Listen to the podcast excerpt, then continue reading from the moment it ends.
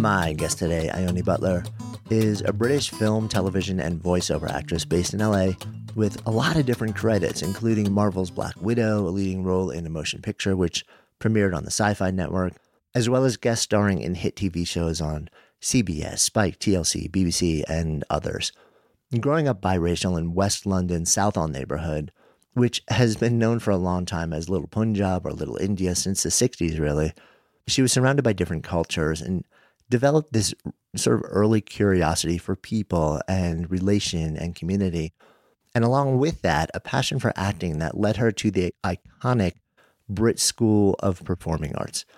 Eventually heading to LA as an adult to build her career in the business, she became increasingly called to really both create her own roles and focus on producing positive media and also take control of her career, founding Uplifting Content, a social media platform followed by over 1.4 million people, hosting the Uplifting Content podcast, and most recently, writing the book Uplifting Stories.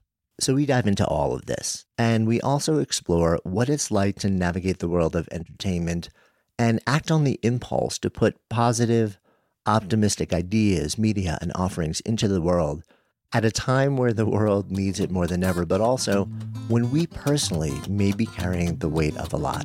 So excited to share this conversation with you. I'm Jonathan Fields, and this is Good Life Project.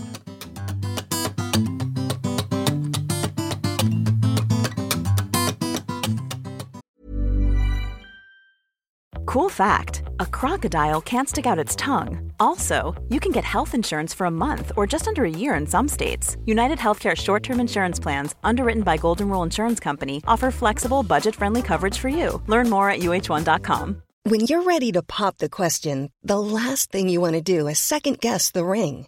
At Bluenile.com, you can design a one of a kind ring with the ease and convenience of shopping online. Choose your diamond and setting. When you find the one, you'll get it delivered right to your door. Go to Bluenile.com and use promo code LISTEN to get $50 off your purchase of $500 or more. That's code LISTEN at Bluenile.com for $50 off your purchase. Bluenile.com code LISTEN. Good Life Project is brought to you by Understood Explains, a podcast that's like a beacon for parents navigating the special education system hosted by Juliana Urtubey, a special education expert. This season is all about individualized education plans or IEPs. Juliana breaks down complex topics like how to tell if your child needs an IEP in a way that's easy to grasp. I checked out an episode of Understood Explains about the difference between IEPs and 504 plans, and I was struck by the balance of empathy and practical advice. It's not just about understanding the system, it's about empowering parents and caregivers to advocate for their children, which is just so important so I've known a number of people who've had to literally scramble to figure out how to advocate for their kids when the system seemed to just make it so hard to get the support that they need and deserve. So if you're a parent navigating this world or even just wondering if it's right for your family, I encourage you to give Understood Explains a listen. Search for Understood Explains in your podcast app. That's Understood Explains. It's like having a roadmap for a journey you didn't expect, making it a little less daunting really excited to dive in with you. I, am kind of fascinated. Um, before we got online, you were talking about how you were about to bounce out to Big Bear, mm-hmm. and um, and I know that you you grew up in Southall West London, but when you look at sort of your Instagram, you're in Yosemite, you're in Joshua Tree. You're in Tahoe, and I'm, I, it got me really curious, you know, um, because I'm somebody who's, you know, like lived in the city pretty much my entire life and but I am passionate about the outdoors. I love mm. it, and, and it seems like that is a huge part of you as well. Oh yeah, it's part of my therapy. I think being out in nature is very healing for me. And as much as I love living in LA, I've been here for eight years now. And I always noticed that I would start to get a little bit antsy every month if I didn't leave. because as much as it's a big city, you know, I'm just, I feel like it's a, a, a, bubble. I'm driving around the same areas and there's a lot of people. And so sometimes I just need to get out and be in nature just to reset and breathe and connect again. And so it, has been interesting this year because typically I'll be jet setting off somewhere. This is the first year that I haven't been to, you know, seven different countries, and which has been great because it's allowed me to be still and uh, save money, which has been really great. But I, when things started to open up, I did need to get out again. And so we've been uh, taking little road trips here and there and national parks, and it's been it's been a blessing. My my boyfriend actually is from New York too. He he moved here. We were neighbors. Uh, we've been neighbors for years, and then over quarantine started dating. And luckily, he loves to travel too, so he's been all about the road trips, and it's worked out really well. Oh, that's awesome. we made it work. Right, and during quarantine, you're like, you know what? this needs to last at least until we're out of this. I can't meet any strangers on a dating app, so you'll do. right, right. Um, that's too funny. Yeah, I mean, it's it's interesting because I'm I've been really curious about how people have sort of found ways to touch stone to like get back mm. into themselves um, during the course of this year, and people have found a lot of different ways. Mm-hmm. But the mm-hmm. ability to access nature is just so so powerful. There's something incredibly just grounding about it, um, at least for me. I mean, and I've felt that since I was a kid. Yeah.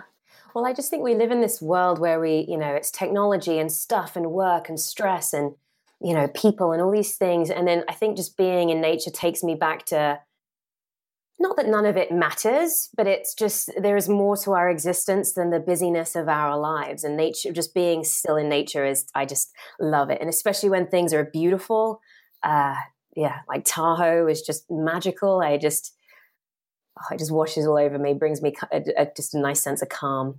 The other thing that, that tends to happen to me, um, I don't know if you've ever seen any of the research on awe. Um, but this, no, but it's like God to me. I'm like, this is God. Yeah, and the same thing. It's sort of like um, one of the things that creates this awe, which is sort of like this experience that breaks your current mental model of the world mm-hmm. and forces you to kind of like reassemble it slightly differently mm-hmm. is when you're exposed to just breathtaking natural phenomena mm-hmm. and places like Todd, the, all the places that you have sort of like said like these are my go-to places they're the places where i mean you drive into yosemite valley oh yeah. and you see el cap on the left and in a heartbeat you realize how small you are in the context of this planet. Yes yes. And how magnificent it is in all its glory. You know i I've been in the states for a while, and just with the whole political climate and everything, it, it just it just makes me sad. Like I'm just it's just not you know the things that are going on. I'm like this isn't where I want to call home. But then I've been driving to all these places, and I'm like, oh, there is still beauty here, and there is still this. There's so much. There's still so many great things about it, in spite of all the kind of madness that's happening. Um, but we had like a tour guide uh, app as we were driving around Yosemite, and they were explaining. I think it was they were coming to like find Native Americans or something like that. There'd been some conflict and they were coming to capture them. But when they got there, they were just so blown away because no one had seen it before that, that one guy, jaw was on the floor and they had to be like, we need to get you away before we, we get captured. So just, you know, it does, it's, it's breathtaking. It stops you in your tracks. Yeah, it's really incredible. Um, so let, us take a little bit of a jump back in time. Um, yeah. You grew up in um, part of West London, which I guess a lot of people really know as it, has got like a huge Punjab Indian um, population. A lot of people call it Little India. Mm-hmm. Good curry. Right? It's like, how do you leave that and find curry oh, that matches America up? has no idea what a curry is. I, I, realized that a long time ago. Although I found a vegan um, Indian place in Culver City and they their flavors are good. I, I, appreciate that one. But up until that point, I'd one place I'd gone to, um, a friend had recommended it, and one of the dishes just tastes like it had marinara sauce in it. I was like, marinara sauce is not Indian. what is happening? But sorry, yeah. Definitely like the curries. There are certain things you just don't mess with. Like you can't put marinara sauce in curry. it's like it's like one of like breaking some sort of like you know time space continuum type right. of thing. Um, so, so tell me, I'm, I'm curious what it was like growing up in that, in that uh, kind of neighborhood. It's interesting because it was all I ever knew. Um, I was raised in one place until I was 18 and then I went to drama school and I, I moved away for drama school. So I'd only ever known that. Um, what was fun was you know everyone everyone was a mix white people that weren't were the minority in southall it was indian and pakistani and then black and then white and so it was it was very uh, diverse, which was nice. And so I enjoyed it for that. One thing that I struggled with is because a lot of my friends' parents were very strict. A lot of them were either had Muslim parents or strict Indian parents. So a lot of my friends weren't allowed to go out. And so it was quite lonely. It would be school and then there would be sort of nothing else to do after that. And I had a, a few sad, lonely uh, holidays where I just was just sat on my own baking cookies. That was, that was one very sad Easter break, I remember. I just ate a lot of cookies. But, uh, but yeah, so it was, it was it was all I ever knew. And we would travel a lot. My mum was a travel agent uh, when I was growing up. So I've always been here, there, and everywhere. So uh, we would be away a lot. She gave me the bug. Yeah. Mm-hmm. That's a nice bug to get when you're young. I mean, it's mm-hmm. interesting because I have um, talked to like a number of friends um, who grew up in the States here. And friends who are biracial, especially who grew up in the States here, would almost to the one sort of like share stories about, especially when they were kids. I think a lot of them sort of like start to figure out um, how to be in the world a little bit differently as adults, but as kids, this feeling of being othered, of not quite fitting in in any one particular group or even with themselves mm. and any one particular identity. Mm. But it was always in this country, it was almost always in the context of like a larger white culture. Mm. Um, so it's interesting to me that, you know, like here are you with a, a white mom, Bahamian dad, in the broader culture of not a, not, not like a, a predominantly white culture, but Indian um, and Pakistani. Mm-hmm. And I'm, I'm wondering if in that, if you felt any of that also. You know, I, I feel really lucky to have been raised in that environment because I, I never felt I never felt other in school, uh, in, in, in places like that, in in Southall, as diverse as it was, um, because I was raised by my white mum in England and had all my family in England were white. I was literally the black sheep of the family. um, when we would go to places that were sort of out of the city in the country, then I would feel other and I would feel different, and so that was that was odd. But then being back in Southall, it's just there's just color everywhere. So then it was never a thing. One thing that I always thought was odd was that Indian and Pakistani, because there's a lot of conflict uh, between the countries, like they would be using racial slurs against each other. And it was something that I always thought, you know, you know what it's like to experience racism from people. Why are you dishing it out to each other? I, was, I always thought that was a little bit odd, but I, I never felt anything directed towards me. And then moving to the US, I thought that it was really interesting as a mixed race person. There doesn't seem to be any acknowledgement of mixed race. It's just you are hmm. black you know that's you're black because you have brown skin you're black and and i guess it, it goes back to the the black drop rule and um, my take on that is you know I, I don't abide by slave terminology you know I, I, have a white parent and a black parent i'm mixed race and so that was something that was interesting it, it, doesn't it doesn't bother me i just thought that it was interesting that you know there doesn't seem to be an acknowledgement of somebody who has parents of different races and i think the reason that i that I think it is important just to not make assumptions is because somebody might look at me and go, You're black, and then have a completely different idea of what my upbringing is or was. And people can think what they like. But I just think that it's nice to uh, get to know somebody without putting labels on them. And so that's why it would be great if we could acknowledge people who are different races. And I think it's kind of cool. Like it's nice to be able to say my my mom's English, my dad's from the Baham- Bahamas. You know, it's yeah. I mean, I think it's so interesting, right? Because on the one hand, when you sort of like try and put somebody in a sort of like a quote identity box, mm. um, there's almost like two different lenses on that. One is you're doing that so you can understand how they're different from you, mm-hmm. um, which can either be a wonderful thing, like how cool is that mm-hmm. that you have grown up with profoundly different life experiences. To tell me more. Like I really want to know you. I want to know your life. I want to know how it's been different than mine because like we can learn about each other. It's amazing. And then let's figure out how we're the same. Mm-hmm. But then the other the other box is you know like I want to put you in this identity box so that I can keep you different from me. You know and and i think too often we default to the latter um, right. and i think also there's you know if we could just focus so much on like you said acknowledge how we're different and then also like dance with how we're the same yeah. and then just blend that all into one big conversation. Yeah yeah. Um it sounds like um that that acne bug bit you pretty young too.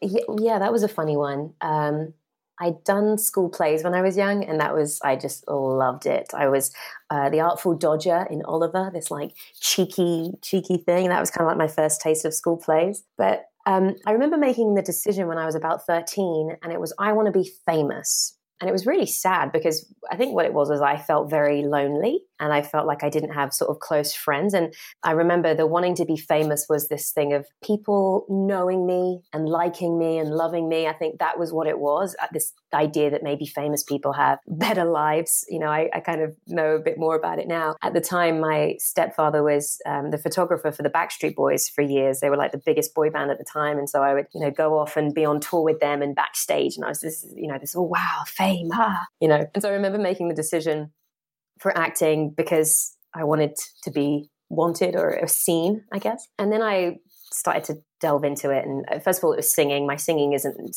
anywhere near good enough to be a, a, pop star, so I gave up on that pretty quick. And dancing, I can dance all right, but not the best. But acting definitely was something that I resonated with. And I went to a, an amazing drama school in the UK called the Brit School, and people like Adele and Amy Winehouse and all sorts of amazing people have come out of that school. And it was the first time in my life at 16 that I was I did. I performed well at school. Like I, I did well uh, academically, but I didn't like it. I didn't like being told what to do. I thought it was all boring and completely pointless. But this was the first time in my life that I was doing something that I loved with, you know, my people, with, you know, the, the musical theater people. It was incredible. And so I did musical theater and uh, we worked on singing, dancing, and acting. And acting was the, the place where I felt I could I could jam. And I remember doing one exercise where you take an emotion from the, the the basic, you know, the essence of it, and then you heighten it. And I think mine was fear. And I did this exercise, and I went from like no no fear to like absolutely petrified. And it had really it really affected the people in the class. People watching were kind of traumatized by my uh, you know doing this exercise. And that was the first time i realized the power of acting and how you can change or how you can ev- evoke feelings in people th- through a performance. And and i also just like being in it you know when i'm acting and i'm i'm in a character and you just you know all of that noise normal head noise goes away and you're just kind of in this new thing. I just i just love it for that. So yeah that's been my passion ever since. Uh, it's so interesting that the thing that originally brought it brought you to it was uh, almost a sense of loneliness and, yeah. fame, and assuming that fame would would take make that go away. Right. Yeah. Um, and yet that um, the thing that kept you in it um, for a long time was it sounds like just the way it made you feel and also the way that you realized you doing it could make other feel or, yeah. or, invite people into a feeling almost collectively. Totally. It's yeah, it's it's powerful and it's it's fun. And I took a little bit of a, a, a gap, some time off acting in 2016 when I started uplifting content. And um, it, I went traveling too. I, I, did like three months around South America where I had people from the audience tell me where to go and things to do. That was really fun. And I traveled for a couple of years after that and, and did up uh, uplifting content stuff. But there was always this calling back to acting. It's, it's always there, you know. And every time I try to drop it, it's there and it is it's that it's the being in it it's the impact that you can have and then it's also the collaboration you know, working, being on set, that it reminded me back in the day when I was in Oliver, the, the first school play, and we are all kind of like hanging out backstage, and it's all dark, and everyone's like, "Oh, you know, about to go on," and it's just the magic of it. Yeah, it's incredible. Um, Have you ever performed? You do speaking, right? I, I speak a fair amount, um, you know, and um, I'm super comfortable. You can put me on a stage in front of five thousand people, and I'm I'm fine. Mm. Um, I'm also very introverted. Mm. So as soon as I'm done, you know, I have friends that are raging extroverts and all they want to do when they're done is just, you know, like sit down on the stage and work the audience and answer questions yeah. for hours and hours until they get thrown out of the theater. And for me, when I'm done, I'm kind of like, okay, that was awesome. Where's like the backstage edit that takes me out where I don't see any people? I'm just walking quietly on my own for an hour because as much as I love it, the experience of it leaves me empty and I need right. solitude to kind of refill. Whereas other people, they're done with it, and all you know, I have very close friends where they're just they want more and more and more, and being in solitude is what actually empties them out. I'm actually I'm curious where you fall along there. You know, it's a great question because I'd interviewed someone for my podcast who does a lot of stuff in. She talks about that introverts and extroverts, and I think she explained that I'm an ambivert, which is mm, right I I do ch- I I do get my charge from being around people, um, but there's some like large group environments where I, I freak out and I just need to be away. And so, yeah, I think I, I lean more extroverted, but there's definitely uh, group situations where I just want to run and, and hide and be on my own. But I, I think it's so fascinating. Was there a really great, I think there's a really great TED talk about that, you know, the, the how for introverts, how sometimes they get just kind of steamed over by extroverts. They've got all these ideas, but you just have to be willing to kind of give them the space to to, to you know do it or say it or whatever. Um, whereas extroverts can be the ones that just you know I have to be mindful of myself not to steamroll through and let other people be. Yeah, I completely agree. And um, the TED Talk was actually a, a, friend of mine, Susan Cain, who wrote the book oh, Quiet. Amazing. Um, amazing. And yeah, it was. I, I, remember reading that book and thinking to myself, "You are in my head." yeah. I was like, "This is my life. I need to get ten copies and give Very it to cool. everybody to just sort of explain how I am in the world." Um, right. And I think uh, a lot of you know when that book came out, actually, because I remember Susan telling me something like a third of the world identify strongly as introverts. Hmm. And but society is built around the aspiration to be an extrovert. Mm-hmm. So you you you either assume or you're told or like the structures of work make you feel like you're broken or wrong. Right. When you just do the thing you naturally do if you're an introvert. And the book was like this thing that made you say, No, you're actually amazing the way you are. In fact, there are mm-hmm. incredible benefits to that orientation. So embrace yeah. it. But we just need to have better understanding of how we all operate. Yeah. Yeah, for sure. Mom deserves the best, and there's no better place to shop for Mother's Day than Whole Foods Market. They're your destination for unbeatable savings, from premium gifts to show-stopping flowers and irresistible desserts. Start by saving 33% with Prime on all body care and candles. Then get a 15-stem bunch of tulips for just $9.99 each with Prime. Round out Mom's menu with festive rosé, irresistible berry chantilly cake, and more special treats. Come celebrate Mother's Day at Whole Foods Market. Ryan Reynolds here from Mint Mobile. With the price of just about everything going up during inflation, we thought we'd bring our prices down. So to help us, we brought in a reverse auctioneer, which is apparently a thing. Mint Mobile unlimited premium wireless. Have to get 30, 30, bit to get 30, bit to get 20, 20, 20, bit to get 20, 20, bit to get 15, 15, 15, 15 just 15 bucks a month. So, Give it a try at mintmobile.com/switch. slash $45 up front for 3 months plus taxes and fees. Promo for new customers for limited time. Unlimited more than 40 gigabytes per month slows. Full terms at mintmobile.com.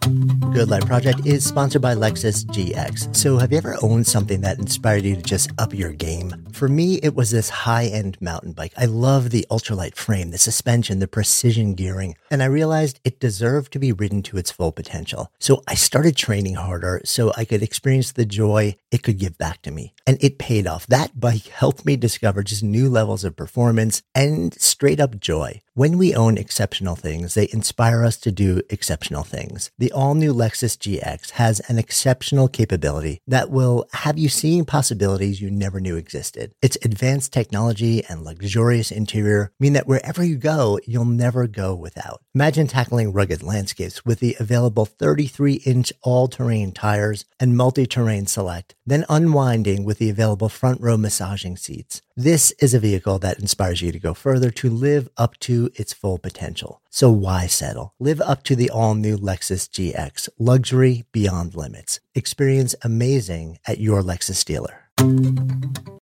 Good Life Project is sponsored by NetSuite. So I remember when our businesses were just starting to really scale. It was amazing and also added complexity and stress. And the things that I used to do in hours were taking days, too many spreadsheets, too many systems, no single source of truth. If that sounds familiar, you should know these numbers. 37,000 25 and 1. 37,000 businesses have upgraded to NetSuite by Oracle. 25. NetSuite turns 25 this year. That's 25 years of helping businesses do more with less, close their books in days, not weeks, and drive down costs. And one, because your business is one of a kind. So you get a customized solution for all of your key performance indicators in one efficient system with one source of truth, manage risk, get reliable forecasts, and improve margins. Everything you need to grow all in one place. And right now, download NetSuite's popular KPI checklist designed to give you consistently excellent performance absolutely free at netsuite.com slash goodlife. That's netsuite.com slash goodlife to get your own KPI checklist. netsuite.com slash goodlife.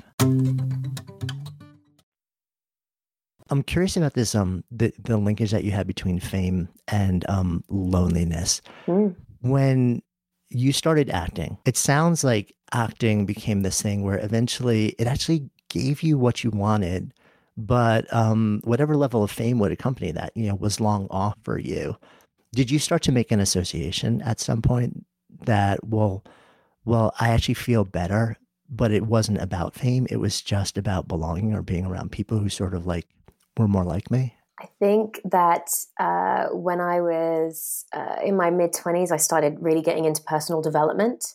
And I'd already, I've, I had had depression a lot when I was younger, and a lot of that came from loneliness. I used to say that I was a lonely child. That's what I thought you were when you were just one, you didn't have any siblings. A lonely child. It's only, I never knew that until a couple of years ago. Um, so I was raised on my own, um, single mum that was working. And then, you know, in an environment where I didn't really have many friends to go out and do stuff. And so I was very much in my head and um, had a lot of depression growing up. And then mid 20s, I started getting into personal development and understanding my uh, i got to grips with my thoughts and i was realizing how destructive um, and damaging my thoughts were and the things that i was saying so i mean i would beat myself up and so i think that back in the day this idea that being famous would somehow make people love me and care and be interested. I think that was a story based on my understanding. And then moving to LA to pursue acting, it was I was I was growing uh, with my personal development and kind of waking up to to stuff. And so I think that shifted. I think that that was the thing that made me think fame isn't the answer, and it, it became less about acting to be famous and accepted and more about acting because I just loved the experience of doing it. And I and I realized that that's what it was. And also I'd had a little little bit of fame. As, as I had this kind of nice brush with fame being part of this um, game for years. I, I, got this job when I first came to LA um, for this game called Ingress, and it's the same company that make Pokemon Go, and that they've got like a Harry Potter game out now. But before Pokemon Go that went crazy, Ingress was the big game, and um, I was sort of like a, a character in it. I would have a t- I had a show that would talk about what was happening in the game and it went out to like the thousands of players and they would have these events where 5,000 people would descend in a, in a city and play the game. And I would run around and interview people and, you know, announce the winner at the end to these like big stadiums full of people. Basically, I felt like a rock star. It was awesome. And I remember once in Hong Kong, I was, um, they'd flown me to Hong Kong and uh, the space that they had for the after, for the after thing wasn't big enough. So they only had like 2,000 people in the thing. And I was signing autographs because I'm, I'm like your colleagues after talks, like I would want to sign autographs. So I was like, it's so cool. And it's probably harping back to the people people love me thing. But I would want to sign all the autographs. And I remember being there and everyone had, we, we had a big group picture and I got swamped by people pretty much. And, but it was in Hong Kong. So they were very respectful and nice about it. And then they had to try and like sneak me out because we didn't know how to get out. So I'd gone in an instant from being this like huge star. And then they snuck me out the back door and I just walked out the back door and I was on the street. No one had a clue who I was nobody. And it was just this real I was so glad that I had that experience to be like, fame is nothing. It's it's it all it is is what people put on you. It, it's not a tangible thing. Like it's just such a I don't even know how to describe it, but it was just so funny to go from that. You know, everybody is all about you know Susanna Moyer and me, whatever, and then I leave and I'm just who are you? You're just a girl walking down the street. I'm glad that I had that experience, and and so then you know, and then I, so that was kind of the most famous, I guess I've been. I have people recognize me for some other things now and again, but it's, I, I didn't get that superstardom fame. And so I obviously had to find peace and happiness in other ways.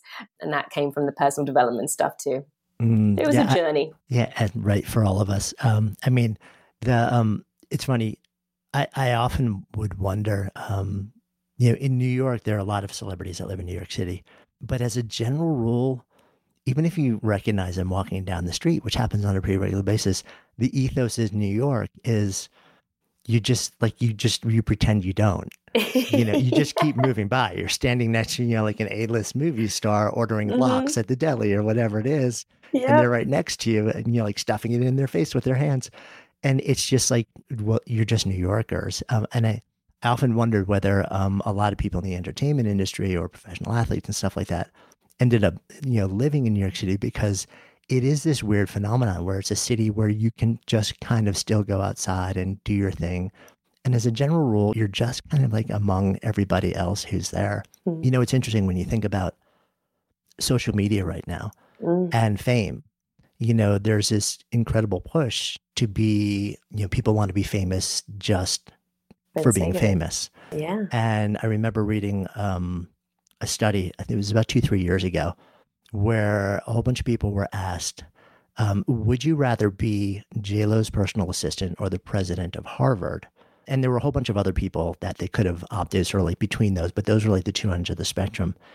And um, people almost in, invariably, and this was they interviewed people like in their late teens, early 20s, mm-hmm. almost to the mm-hmm. one, they said JLo's assistant. Number two under JLo was Jesus. So they w- would wow. rather be JLo's assistant than Jesus. um, just something so perverse wow. about that. But I'm I'm fascinated by this phenomenon of fame for fame's sake and mm. how it's kind of rewiring people to aspire to something that I I just I get really concerned that it leaves them so much emptier than they began. Totally, and uh, I because I, I feel like I was an early version of that before before, and I think it's I think now it's even worse I suppose because people are seeing how famous people can get from just, you know, having an Instagram account or just, you know, doing outrageous things or whatever people are doing. And I guess they're like, oh, that looks like a good life choice or a good career. But I definitely think that it will leave people empty. I mean, I, I really struggle because uplifting content is a social media platform and I, I really am not into social media anymore. And I'm sort of trying to find that balance between having this platform and putting out nice uplifting messages, but also not wanting to spend my time doing it. You know, I, I've been going back and forth with that for a couple of years now. Like, how do I see myself with social media? And then again, it's just the impact that it has. I don't scroll through it very much anymore. I've, I've managed to stop myself doing that because I just found that it would make me feel uh, that I would compare myself to other people, or you know, and then sometimes the, the, the whole idea of posting something and thinking, how is this going to get the likes? Is this going to be a good caption? You know, just the, the, thought that goes into it to try and maximize the. I just don't like it. I really I'm raising like my it, hand along with yeah. you. I have a, it's not even a love hate relationship with it. It's just like a dislike hate relationship. but at the same time, I also know that it, it, that it is, you know, like in its essence, it's neutral. It's a platform that can be used for good, for evil, and for everything in between. And the mm-hmm. way that we choose to interact with it, you know, determines um, which end of that spectrum that we land on, both personally when we're creating and using it for distribution interaction, and also when we're just consuming, consuming. there. Um, mm-hmm. And yet, the you know underneath the hood of every platform are a couple thousand developers, you know, like working to figure out how to make it as irresistible mm-hmm. and unputdownable as humanly possible. So, but at the same time, amazing things can happen because of the way that people leverage it. So, I think it is. It's a really interesting dance yeah. that I think we're all trying to figure out these days. Yeah, and I think I've gone the other way now with the fame in that I just uh, I, I like my privacy. You know, I feel like I've I've just I'm on the other side of the spectrum now where I, I post occasionally, but you know I've, I've, got someone that helps me with social media. It's like you need to be posting more personal things. I was like, I don't want everybody to know what I'm doing.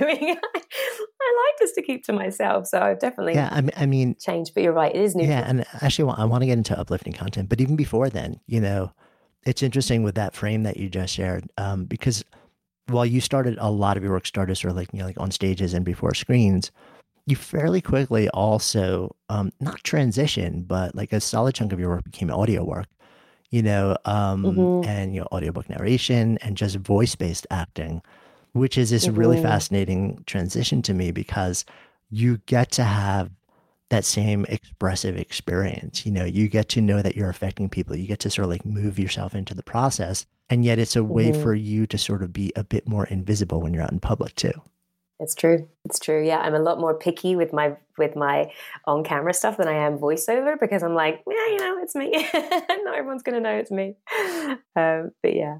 Oh, I had a quick yeah. question for you. Um, with being an introvert, and uh, was it difficult to? Now you're comfortable on stage. Was it difficult getting into speaking? How was that process for you? Yeah, you know, for me, it's a really gradual evolution. Um, mm. You know, just starting. I actually probably the beginning of me as a speaker was actually as a teacher first. Um, mm-hmm. I owned a yoga studio that we opened in the shadow of 9 11 in New York City. And mm. I taught for seven years. So, you know, I was just out on the floor, you know, like wearing essentially pajamas, bare feet, and a t shirt um, in a room packed with people mat to mat for 90 minutes, sometimes a couple times a day, all mm-hmm. week long.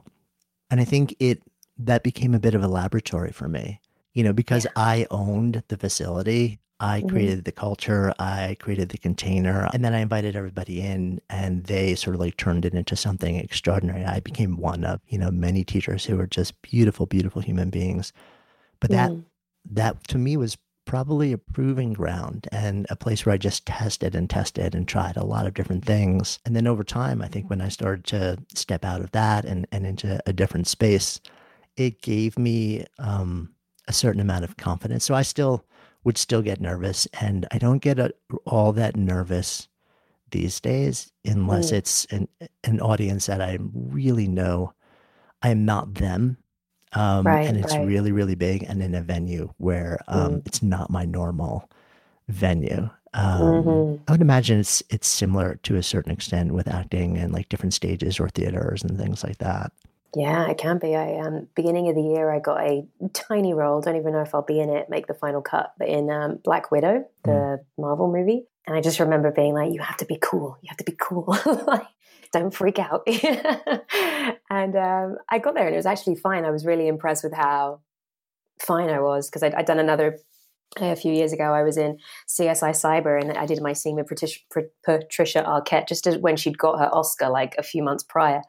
And um, I remember being very nervous for that, and I had a very emotional scene. And I think I just, I just wasn't happy with how I did. And so, um, yeah, it's when it's you know out of an environment that I'm used to, uh, I, I do get a little bit nervous. But I meditated on it, and I was I felt good this time. So yeah, tell tell me more about. Um, I know you shared that you're you really start to explore personal development and spirituality. Mm-hmm. Um, I know. So you ended up launching. I guess uplifting content kind of started. It seems like as let's talk about it. You know, this started as a podcast back in 2015 ish, mm-hmm. some, yeah. something like that.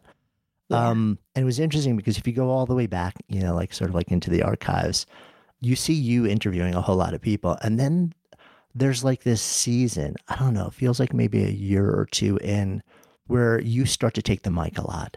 Mm-hmm. And you're mm-hmm. just like, there's something on my mind that I need to actually talk about. And it, felt like that lasted, I don't know, three, six months or something like that, where you were just mm. regularly in there saying, okay, this is what's on my mind. I'm curious what was going on then. Yeah, I um so uh, Prince EA is this uh, really amazing influencer guy. He does spoken word stuff, and he's just an incredible human being. And um, it was about 2015. I had auditioned for a video of his and met him on set, and I just just blown away by everything that he does. And I I just remember saying, You're doing everything that I want to do. You know, you're creating stuff that has such a powerful message and you're doing in such a delivering it in such a beautiful way. And um, we stayed in touch and he was really um, supportive of me. Um, I'd, I think I'd started doing the podcast before I met him. And, uh, and then I, I, I, was also videoing them as well because I was listening to podcasts a lot, and, and, I like the idea of making videos, but I like the, the the fact that podcasts can be longer and you can have a conversation. Like not everybody has the patience to sit and watch a video for an hour, but they'll listen to a podcast on a drive, for example.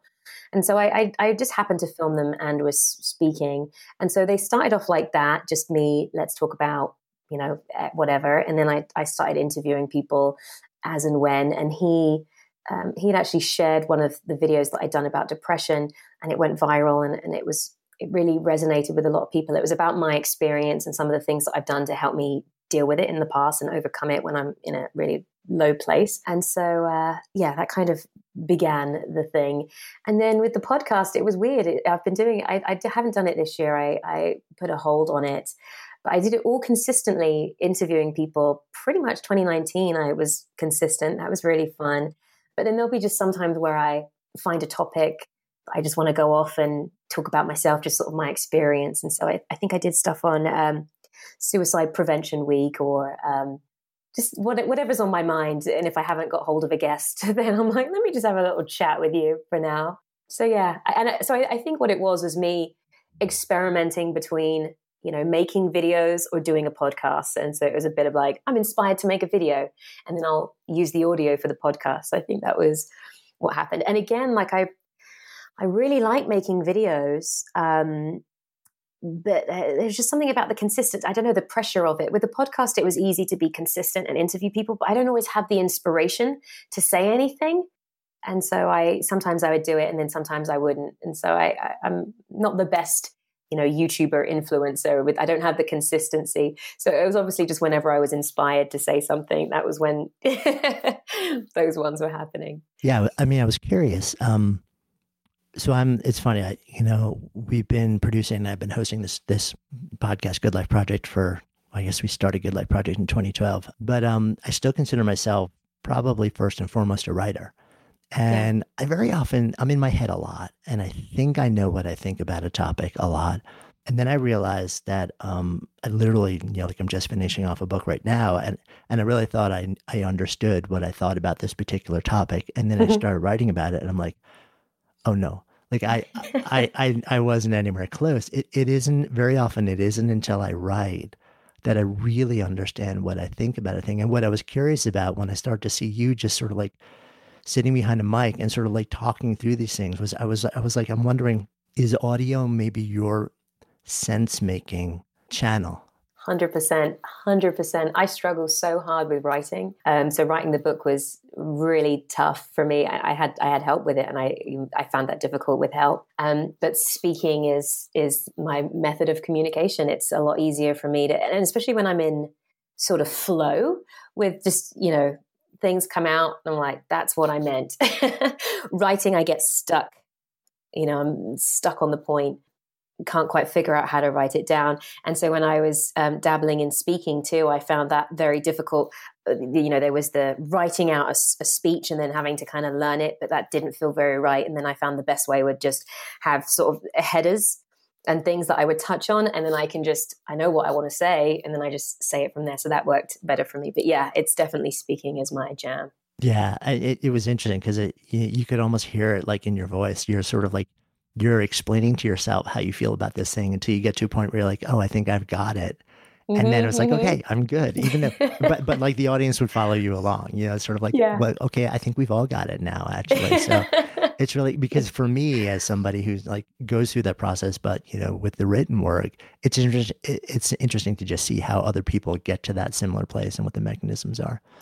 Yeah Good Life Project is sponsored by Lexus GX. So, have you ever owned something that inspired you to just up your game? For me, it was this high end mountain bike. I love the ultralight frame, the suspension, the precision gearing, and I realized it deserved to be ridden to its full potential. So, I started training harder so I could experience the joy it could give back to me. And it paid off. That bike helped me discover just new levels of performance and straight up joy. When we own exceptional things, they inspire us to do exceptional things. The all new Lexus GX has an exceptional capability that will have you seeing possibilities you never knew existed. Its advanced technology and luxurious interior mean that wherever you go, you'll never go without. Imagine tackling rugged landscapes with the available 33 inch all terrain tires and multi terrain select, then unwinding with the available front row massaging seats. This is a vehicle that inspires you to go further to live up to its full potential. So why settle? Live up to the all new Lexus GX, luxury beyond limits. Experience amazing at your Lexus dealer.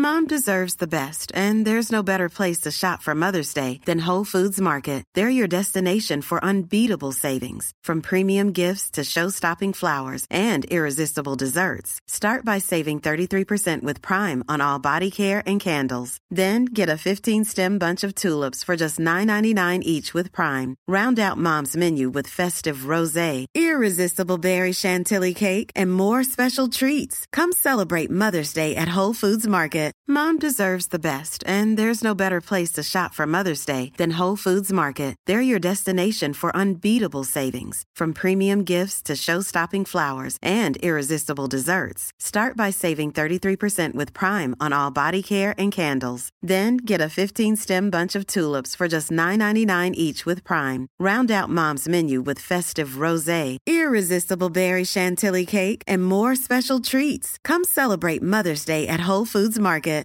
Imagine the softest sheets you've ever felt. Now imagine them getting even softer over time. That's what you'll feel with Bowl and Branch's organic cotton sheets. In a recent customer survey, 96% replied that Bowl and Branch sheets get softer with every wash. Start getting your best night's sleep in these sheets that get softer and softer for years to come. Try their sheets with a 30-night guarantee. Plus, get 15% off your first order at bowlandbranch.com. Code BUTTERY. Exclusions apply. See site for details.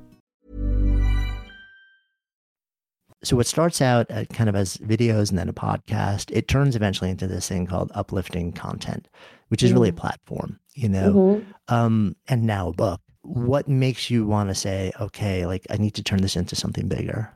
Um, well, it was it was getting to know Prince EA and just seeing the impact that he was having with his with his stuff, and it was a time where I was starting to feel like I'd hit a wall with acting things, like I wasn't progressing in a way that I wanted to progress. I just felt a little bit frustrated with it, and I also like this idea of uh, just have being able to have take responsibility for something and create something rather than waiting for people to cast me in a project or give me a job. I was like, you've got the resources just make something and so yeah it it it, it was it went through all these different phases of what it would be originally it was like a production company um, producing you know this this uh, videos in this sort of similar style to what he did but i was I was very new to it. I didn't have the the resources or the know how at the time, and then it became um, like a, a hub of inspiration where I would curate videos and articles and things from other people so that you know at the time i think people were just tired of all the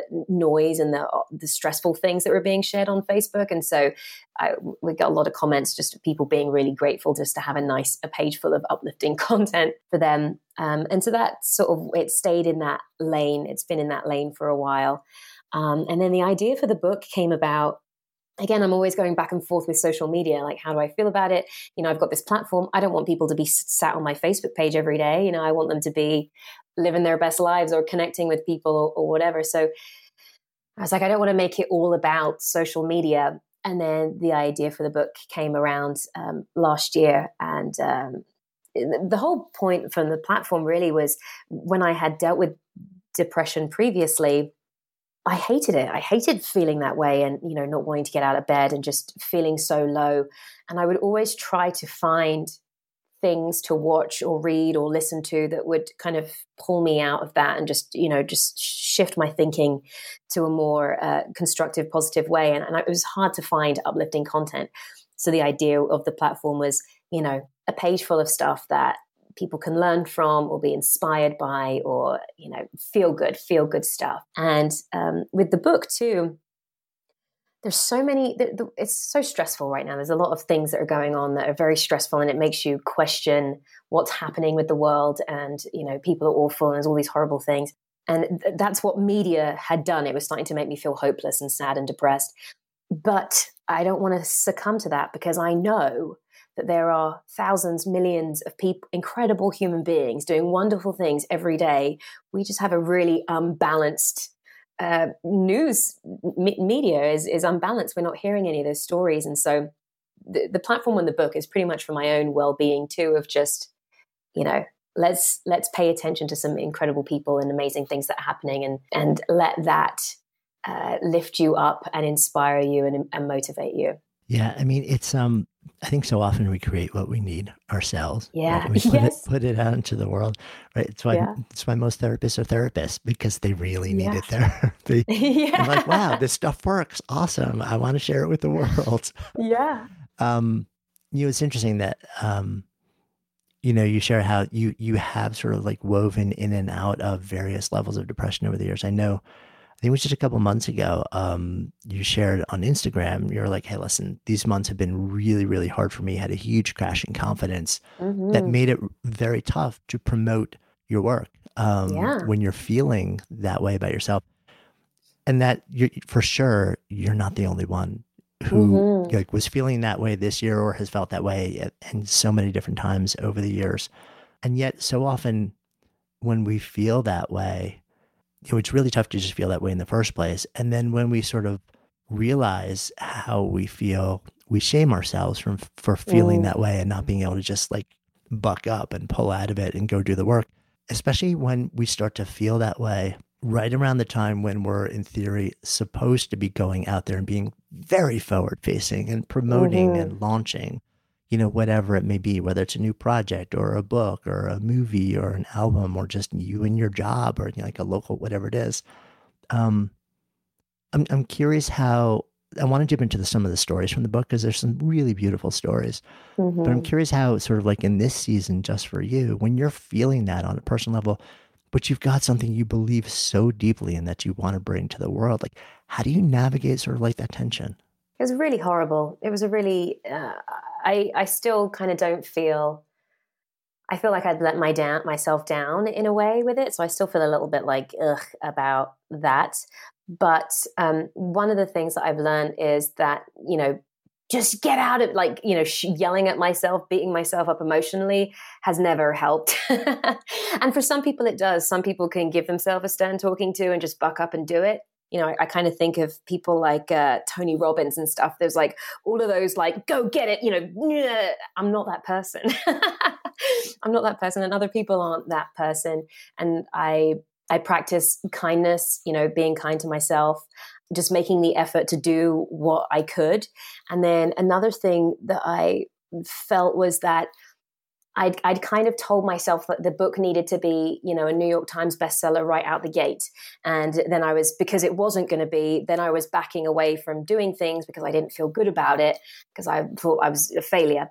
And the realization that this is something that that can benefit people forever it doesn't need to be, you know, a New York Times bestseller right out the gate. And um, that kind of took, I put so much pressure on myself, and I'm sure other people do too.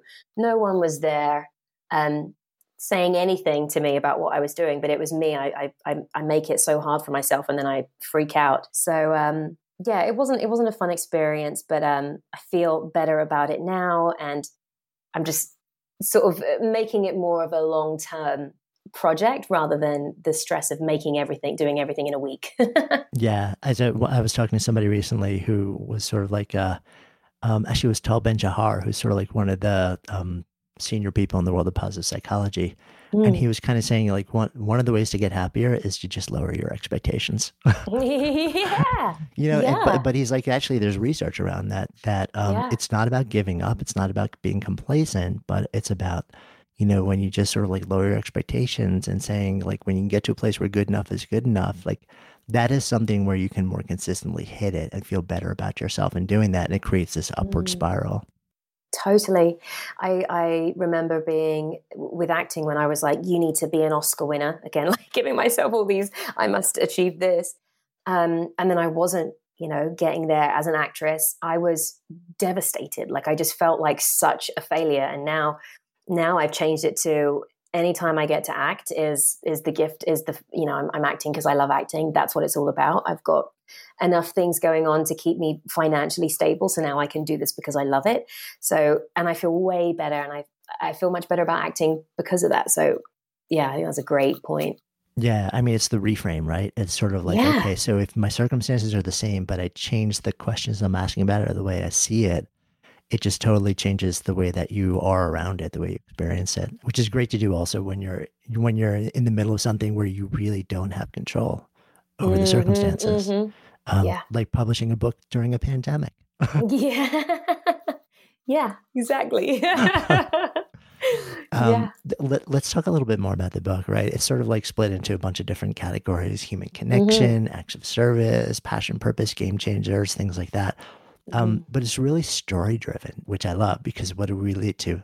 You know, as human beings, we love stories. There, mm-hmm. we touch down on a couple of stories because there are a few mm-hmm. that um, there's probably some that you know you can never say you're you have favorites as an author because like it's like I, I mean, would never I really... ask you like what's your favorite your favorite first people ask me that all the time about the podcast like who's your favorite guest I'm like a I will never yeah. answer that but B I don't like it doesn't work that way no was going to say I don't I don't think I have a favorite podcast episode right. and I honestly don't think I have a favorite story because I loved speaking to everybody with them. I was so moved by the stories that I got like yeah, it's and then it, depending on my mood or what I'm thinking of in a given day will will will be the one that I mention to somebody, you know, what they're going through. Oh, you need to read that story, you know. Yeah, it's sort of like they each speak to a different thing. Um, Mm-hmm. the story of um Janice Sandoval. I don't know if I'm pron- pronouncing her Yeah, first yeah, name yeah. right. Um, yeah. can you share some of that story because I thought it was really interesting. Yeah, she's an incredible woman. She um uh, she moved she moved to San Francisco um, and adopted a child. So her um, family's very multiracial, and she was driving around uh, one of the really poor areas in San Francisco, and it was just Uh, shocked by how much poverty there were there was. And the taxi driver turned to her and said, "You know, welcome to the land of broken dreams." And she was just horrified by it. And one of the things that really stuck out to me from the interview was that she said, "Nobody, no, when they were growing up, nobody really thought, nobody wanted this for the for their lives. You know, we all have hopes and dreams, and this isn't anyone's dream." And it really resonated with her because her daughter was adopted from the system, and she's like, you know, that could have been the life for my my daughter. And so she created this um, company called Lava Mae, where they converted a bunch of old city buses, the, the for whatever reason the, the government were giving away or scrapping these city buses. She took them and converted them into mobile showers and has this company where she's uh, driving around to homeless uh, sort of places and allowing people to uh, take showers in these really gorgeous bathrooms. And the idea behind it is just giving people their dignity back. Because she's like, now how can you how can you go and get a job or apply for a job or just feel good about yourself when you're not clean? And so, yeah, that was sort of the idea of it, and it's it's kind of grown from there. And she uh, she'll do sort of like events with other uh, nonprofits. Will work together and, and go and service uh, people in these areas and I, I struggle with there's so much homelessness in LA, um, and it really gets to me that I just you know it's weird. Like I'll see people running around in the street trying to catch a dog, you know, like a dog's loose, and everybody's everybody rallies to take care of the dog, and then there's like hundreds of people like looking like they're dead on the floor on the street in LA, and we don't do anything, and it's just like oh, um, you know what what is that? And so she's just an amazing woman who is doing something and is meeting people uh, where they're at and, and and helping. And at the end of every story in the book, there's like an exercise or a call to action. And her one is just to, um, you know, when you see someone on the street, just to acknowledge them, say hi, smile. She'd had one woman that she she passed her in the street and said hello, and the woman was shocked. She was like, I, I can't believe you see me. No one's seen me. No one's seen or acknowledged me in a week. The first person to acknowledge me, and just you know giving people their dignity back just by acknowledging them. You know, it's Yeah. something we can do very easily. I mean, it's such a beautiful story. Um, And that Mm. point that you're making also about when you're homeless or living with homelessness, you literally don't exist Right. um, to so many other people. I remember years back, um, was in a community, a guy named Mark Horvath started um, something called Invisible People, where he was homeless and Mm. he experienced that. And he was like, I can do something about it. So he started taking these little videos of people who are Mm. homeless and just posting them online just Mm. um, to let people like know that these are human beings who have stories. Um, Mm. one of the things I also really loved about uh, Janice's story is there was no model for what she did. You know, it, Mhm. it wasn't like, okay, so how do I, how do I like make a difference in this problem? Like there was no book where you just flip it open. You're like, okay, step one, go find, you know, like school buses that the city is giving away for, you know, like pennies on the dollar. Right. It was just like sitting there and saying, let me forget all the rules and all the boundaries and all the constraints and like, what is the universe of possibilities here? Like, how can I make this happen? Yeah, and I, you know, she she kind of explained the the she knew that she wanted to do something because she had that experience in the cab and was horrified horrified by it, and then shortly after that, she had um, she'd seen a she doesn't she doesn't call people homeless, she calls them unhoused, which is again just very sweet. She's such a beautiful woman. Um, she'd seen an unhoused person who was just saying that you know she couldn't get clean, and so then that was oh showers, and then she'd read about this the government giving away the buses and was like oh my goodness, and sort of pieced it all together. And I there's just something about that you know the universe and these downloads, and there's there's many times where I've had it drop in and I've just acted on it. I mean, even with the book, that was like, all right, we're doing it. Um, and I think we get them, we get them a lot, but we need to be able to listen to them, and then we need to be willing to act on them, even if it seems crazy. But yeah, they they happen all the time. Yeah, I mean, Janice was a really a, a beautiful story of somebody who was sort of like a little bit further into life, saying, "Okay, so how can I make a difference. Um, one of the other stories, Destiny um, Watford, was sort of like on, on the other end of life, you know, like much yeah. younger. Um, share, share yeah. a little bit about her story. Oh, she's incredible. Um, when she was 16, uh, she's uh, from this town where in Baltimore where the, the pollution was just outrageous. Um, and she discovered that near her school, this company had been given uh, permits to build a trash incinerator that would have pumped you know deadly amounts of, of lead and mercury into the atmosphere. But because it was a trash incinerator they had um, labeled it green uh, green energy. And so they were allowed to get around all of these rules. You know you can't you can't build power plants next to schools but because it was now green energy they could build it right by the school. And she had so she kind of had heard about that. And then she'd gone on a school trip to see a henrik ibsen play. Oh what is it called again uh, but it's basically about this town realizing that there's uh, pollution in their in their um, like uh, hot tubs. Is that what we call them? Not hot tubs, but sort of natural hot springs. But the the problem was, do you uh, stop people using these hot springs and then the town loses its money, or do you allow people to continue using it and then the town has money and then but then people get sick, which is kind of as I'm saying this now a very COVID specific problem. Um, and so she kind of had that awakening to like, no, we need to do something. We need to take care of people. It's not just about the money. Um, and then so that all happened at the same time. And she took on this power plant and got the whole thing shut down. It took like a year. She mobilized this group of uh, friends. They they started this organization. They went knocking on doors. They had meetings with the school board. They basically went around the power plant had uh, got all these contracts with different people, including their school. You know, the, this power plant was going to make the kids sick, um, but the school was buying the energy because it was cheaper.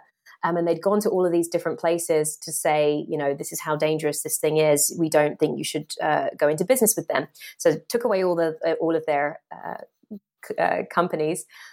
Um, and then, yeah, it just became this long battle. It, it was even more than that to get the thing shut down, but she didn't give up. And she's she, I think she's an introvert too. Um, and for her, it was, it was a struggle, you know, being, stepping up, but she was moved enough to do it. And I, I find that so incredible at 16 to be that moved. And yeah, and what I love about her too, is just, we have power, you know, people forget we have so much power to do stuff. Um, you know, it wasn't just her. And, and, and she said that, you know, it wasn't just me. It wasn't just a single effort.